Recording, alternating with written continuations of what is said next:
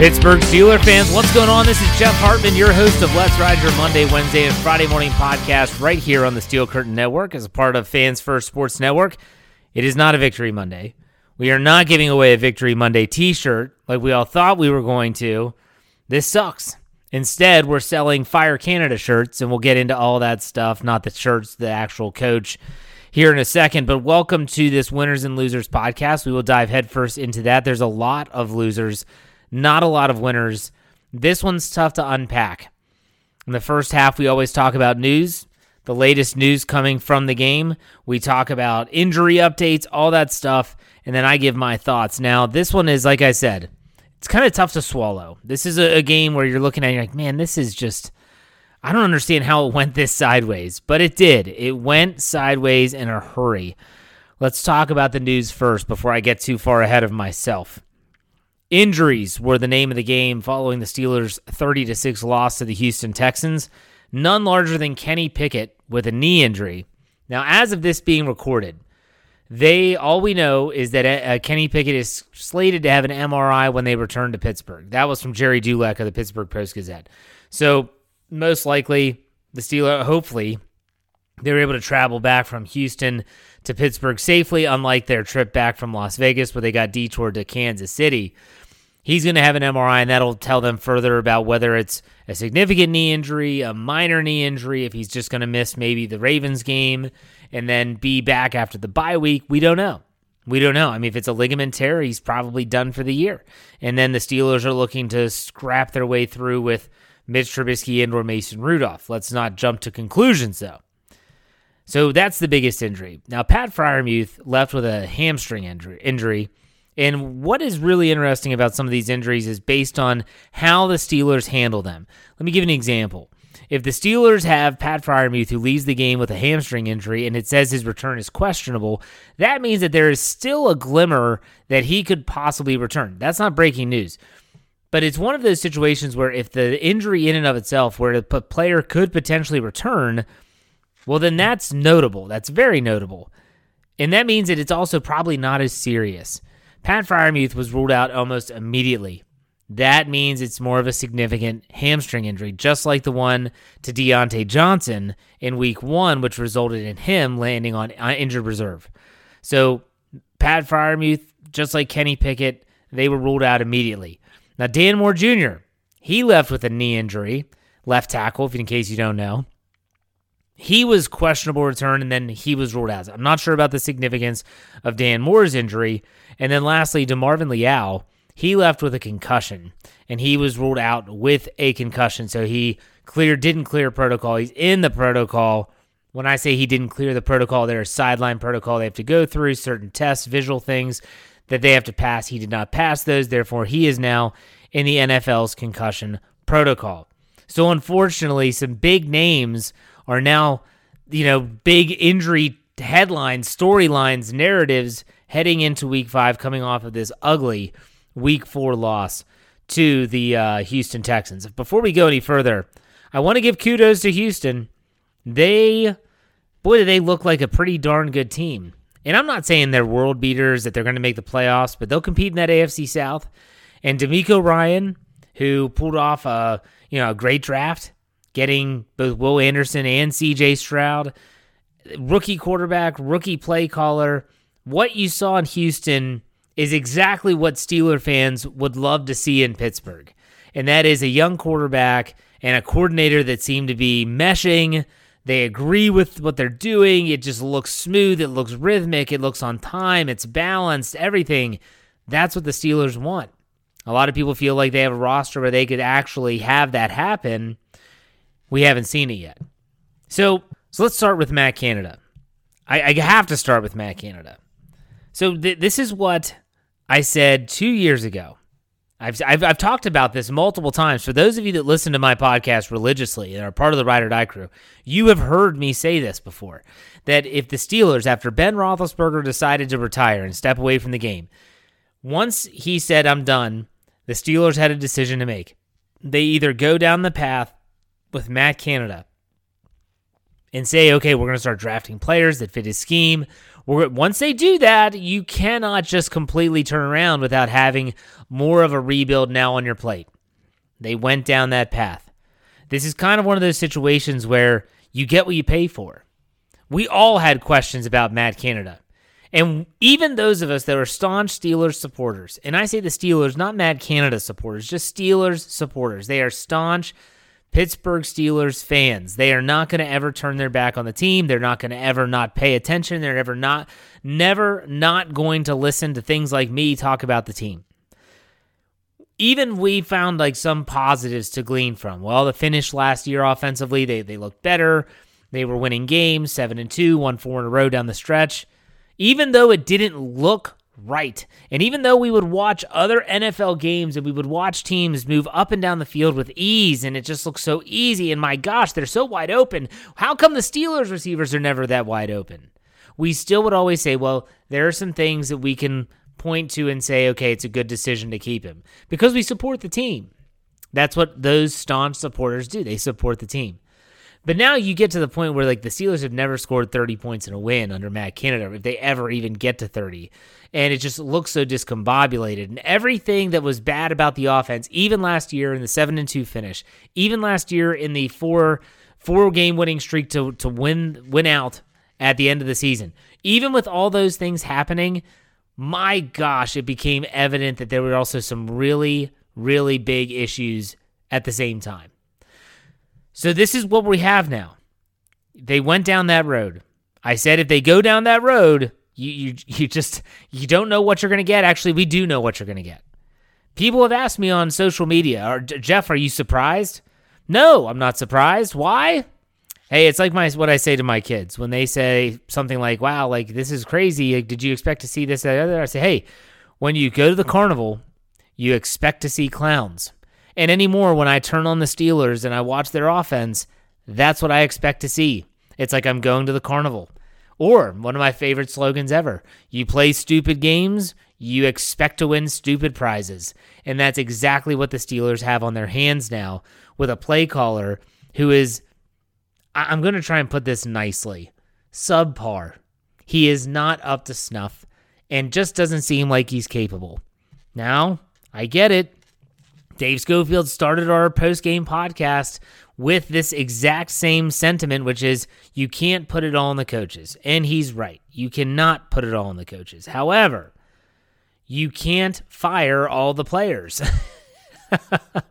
you just can't do it. You cannot say, well, offensive line, it just isn't working out the way we thought, so we're just going to cut ties with you. We'll see you later. Well, who are you going to do? I don't know. We'll try to pick some guys up off the street and hopefully scrap something together because we can't get rid of the coach. No, at some point you got to get rid of the coach. And we'll talk about Matt Canada more in detail in the second half of this podcast.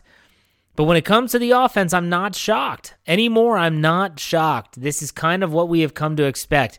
You have an offense, and, and think back to last year, too while I say this, while I describe the Steelers offense, think back to last year, the seven and two finish four four games in a row to finish it out. You have an offense that looks so sluggish, so off. they don't have no rhythm, and then they just they get a big play, boom, boom, and they score some points and they find a way to win. Sound familiar? Like that's exactly what the offense is right now. It's a whole bunch of crap, nothingness, and then boom, boom, a couple big plays, and now everyone has hope again. That's not sustainable. It's not sustainable in the National Football League. So, no, I'm not surprised. Do I think something's going to happen? I don't know. We'll talk about that. You know, I'll tell you what, I'll tease this now before I go and talk about something else before we get to the break. On Wednesday, I'm going to be addressing what accountability looks like with the Steelers. It's a big term right now, you know? They need to hold them accountable. Who's going to be held accountable? Get them, hold them accountable. All this stuff. Like, what does that even look like? What is accountability? What does that look like? We'll talk about that on Wednesday's show. But you know the funny thing is, is we do this post game show. Myself, Brian Davis, and Dave Schofield. We had over 700 people at one point chiming in. We've got people giving their hard earned money to the program so that they can actually get their question or comment read or answered on live on the air. And everyone is just railing on Matt Canada. I get it. I just did it myself. But the one thing I can't stop thinking about is what about Teryl Austin? Where where is the the pitchforks and torches towards him? Are they storming the, the headquarters for that guy? And so I asked this question to Dave and Brian in the postgame show. I said, guys, what about Teryl Austin? He doesn't get nearly the vitriol from the fan base. He doesn't nearly get the same amount of hatred and angst from the fans. Like, what, what's what's going on? They said, well, I think a lot of people they think that it's Mike Tomlin that's running the defense. Okay, that makes sense. That makes sense. But if if Tomlin's running the show, and maybe that's why a lot of people really don't like Mike Tomlin, it's possible. But I just don't understand how Teryl Austin he gets off the hook. He just it kind of gets a pass. I don't understand it. I go back to before the season started. I had Tim Benz of uh, Trib Live on, and I kind of asked him about this, and he's he kind of him hawed around about it and said, you know, how Austin does a good job, and he does it, you know, very mismatching stuff like that. He didn't really get to the the crux of the question that I had asked, but still, this defense, if you take away Alex Highsmith and TJ Watt, like what do you have? Especially with Cam Hayward out of the lineup. You've got three inside linebackers that just kind of can't find a home. You got Cole Holcomb, who's out there all the time. Uh, Landon Roberts played a lot in this game and got burned a lot. They targeted him on the outside. We'll talk about the cornerbacks in the second half, the safeties. You let Terrell, you let Terrell Edmunds walk. You bring in Damontae Kazee and Keanu Neal. Is that really working? Is Minkah Fitzpatrick being utilized to his best ability? Look, I don't care who it is.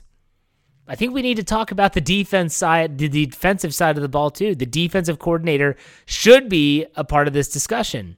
If it's not good either, we can't just sit here and scream Matt Canada from the rooftops and think that somehow the entire team's going to be fixed. There are issues on both sides of the football.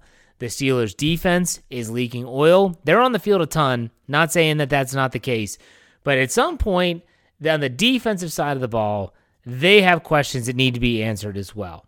And where's the anger towards him, Teryl Austin? Mike Tomlin gets plenty of anger. I'm not saying that, but still, this is crazy that we are here. Right? You know, we never. Th- I never thought we would be in this spot coming off a game against Houston in Week One against the 49ers. Like really, like that's crazy. That's a good team. We're watching them shellac folks all over up and down the field. They're undefeated.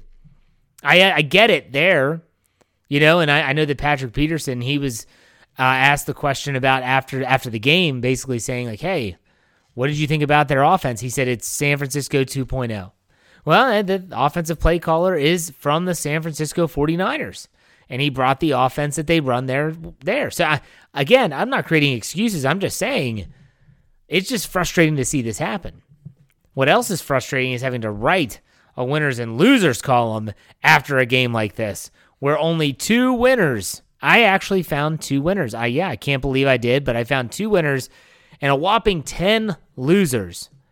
I'm going to be honest, I probably could have had 20, but I decided to keep it to a time minimum, and so I went with 10. Two winners, 10 losers. We got it in the second half. Coming right back up. Stay tuned. We'll be right back.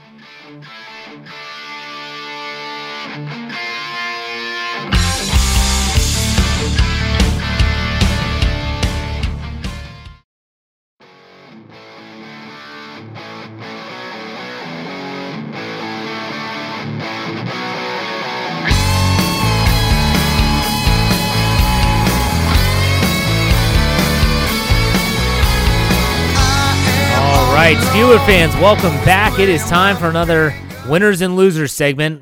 I always like the happy ones. This is not a happy winners and losers segment. We only have two winners. I'm going to start off with the first winner. A lot of people might disagree, but to me, this is the only guy that showed heart on Sunday in Houston, and that's Najee Harris. He had 14 carries for 71 yards, led the team, a 5.1 yard average, didn't score a touchdown, had a 23 yard long. Also had one catch for 32 yards on two targets. Najee Harris was the offense. On a day where nothing went right, he might have been the only bright spot on offensive. Hey, this went right. This they did this well. Najee Harris is a winner. And you know, he deserves it. He deserves the praise. Do I love his body language all the time? No. Do I love sometimes the way he interacts with his teammates? No. But at the same time, when the guy goes out there and he's the only one, and I really, honest to goodness, mean this, he looks like the only one that could give a damn and is trying hard. And for someone that touches the ball as much as he does, that tells me something. I think that's a winning performance. If Najee Harris can build off of this, if the offensive line could ever get out of their own way, I think that this is a Najee Harris, good player. He's on the winners list. Next winner is Chris Boswell. He went two for two with field goals. They were both chip shots. That's it. He made both of his kicks. I didn't want just one winner. I found one other one in Chris Boswell. I, am sorry. That's it. Chris Boswell hasn't missed a field goal yet this year. I just knocked on wood for those that are superstitious. Let's get to the ugh, the losers. 10, 10 freaking losers. All right. Let's start with the offensive line, shall we? Steelers' offensive line surrendered three sacks, six quarterback hits, and seven tackles for losses. That's right. The Houston Texans were able to knife through the offensive line and c- collect seven tackles for losses on the day. That is a porous offensive line.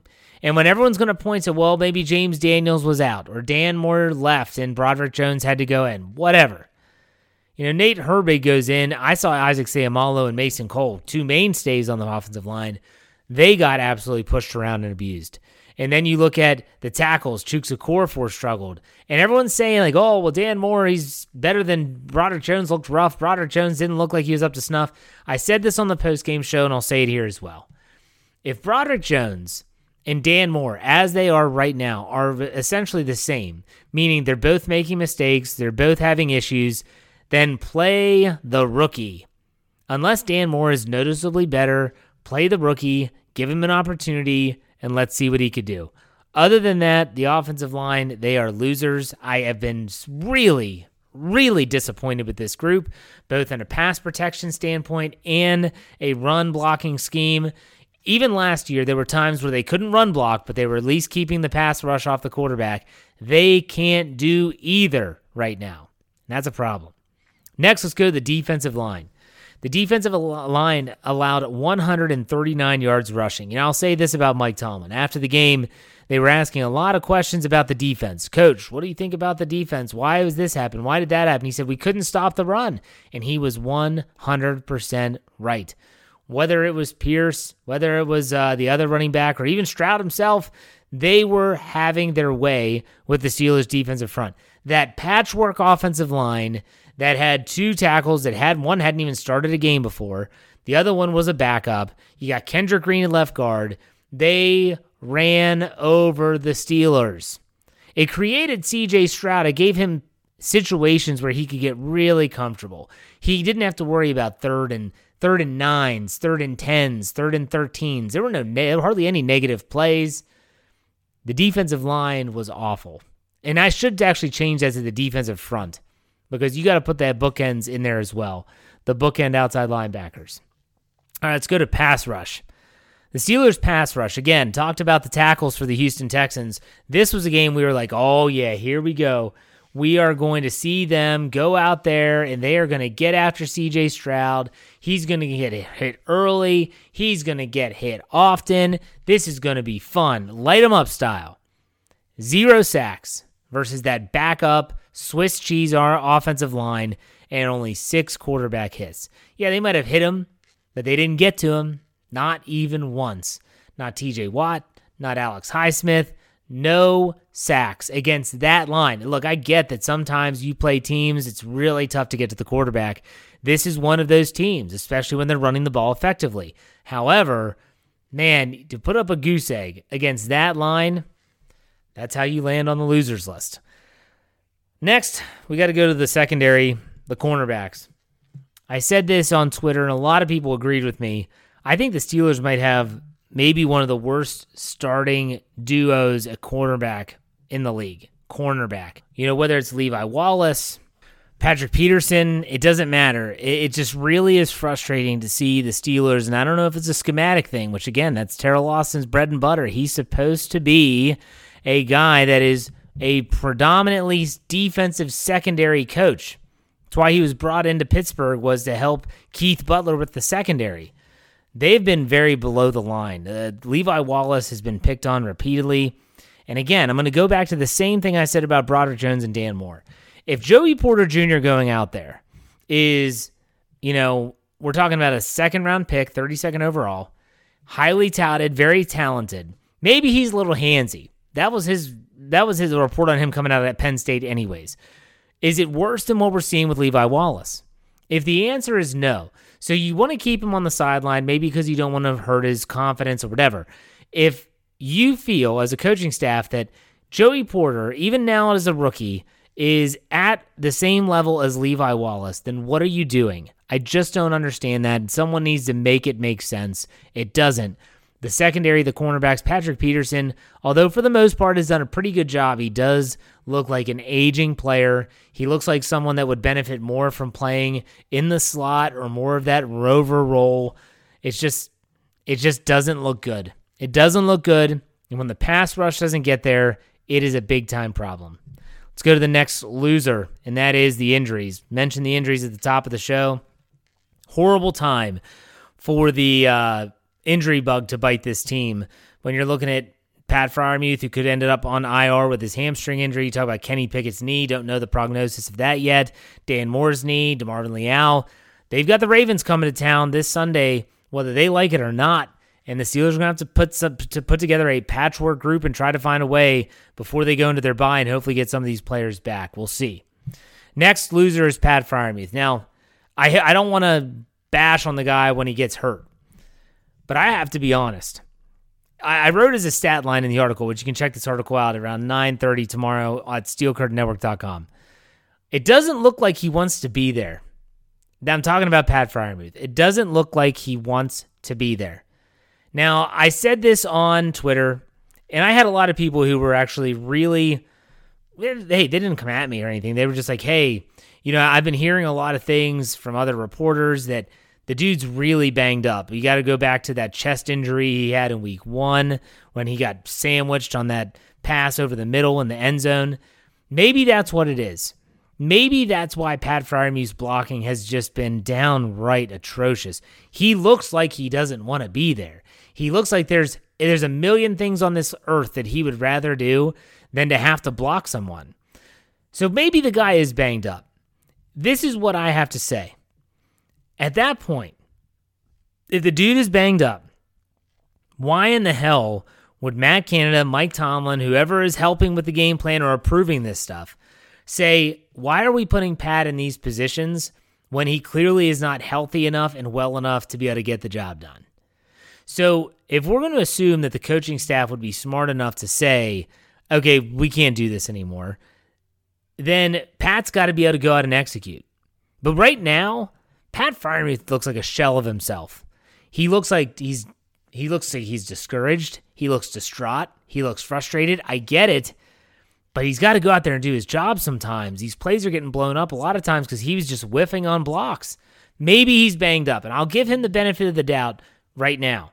But if he comes back from injury and it continues, yikes! Like, what are we talking about here? Like, this is guy. This is a guy supposed to be an anchor of the offense. He's supposed to be a a big part of this unit he hasn't been that.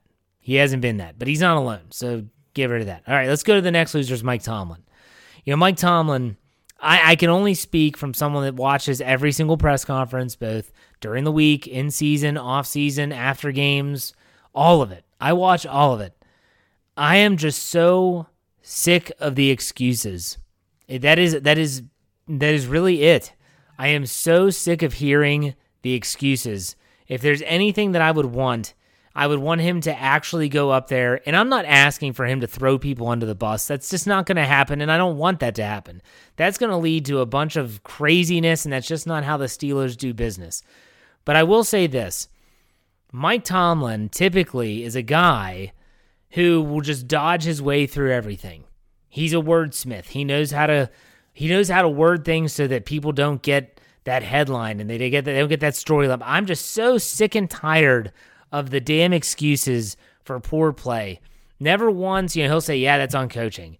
My gosh, at some point, something's got to be done instead of just going up there at the podium and just spouting nonsense. I'm sick of it. I know I'm not alone. I'm not saying I want him fired, but I'm just sick and tired of the excuses and the excuse making. All right, we have three left. Let's go to Matt Canada. He's next. I think that the Matt Canada, I talked about him a lot, obviously, in the first half of the show. And I don't want to just continue to beat a dead horse.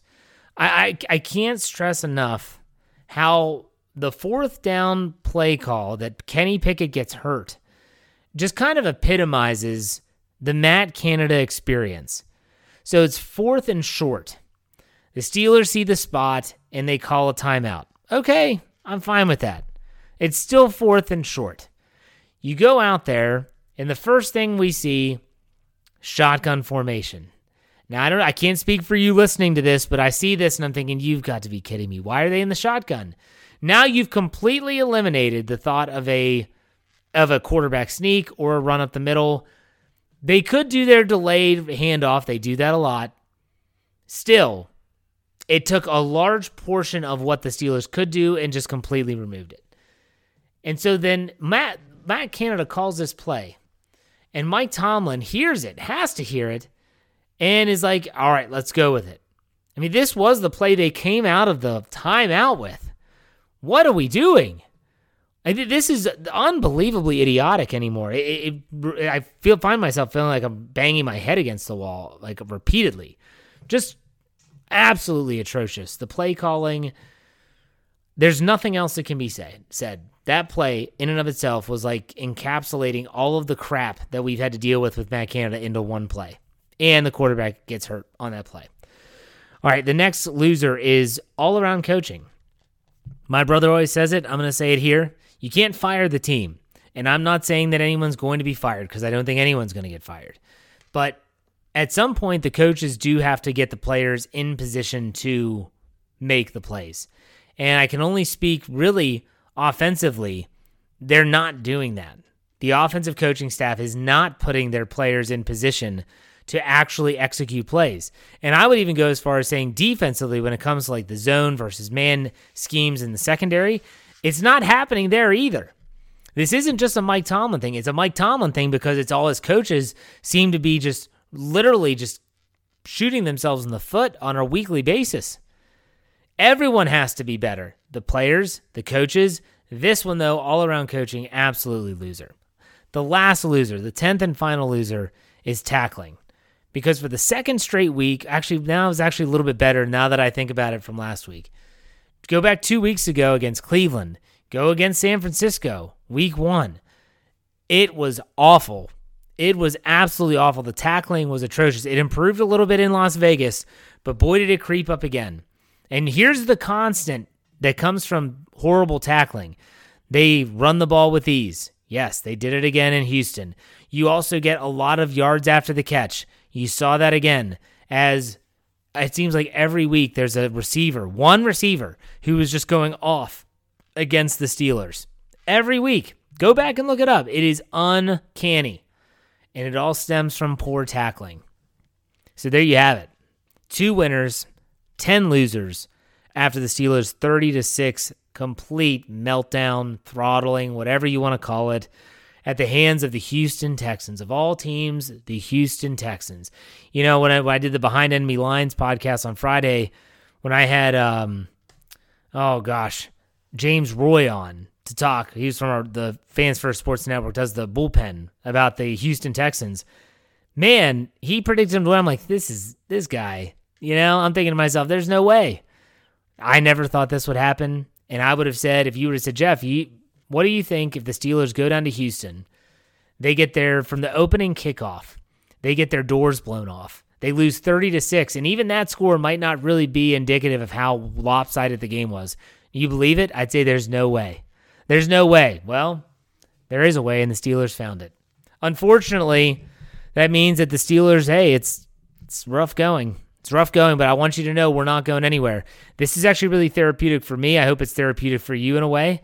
I'm going to be back on Wednesday. Make sure you're looking out for the uh, mailbag segment on Tuesday.